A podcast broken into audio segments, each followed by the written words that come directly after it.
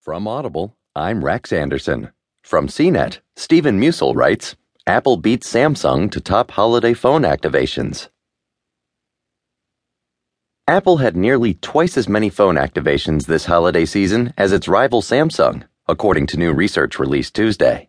About 44% of new phone activations during the holidays were Apple's iPhones, compared with Samsung's 21%, said mobile app analytics firm Flurry. While the iPhone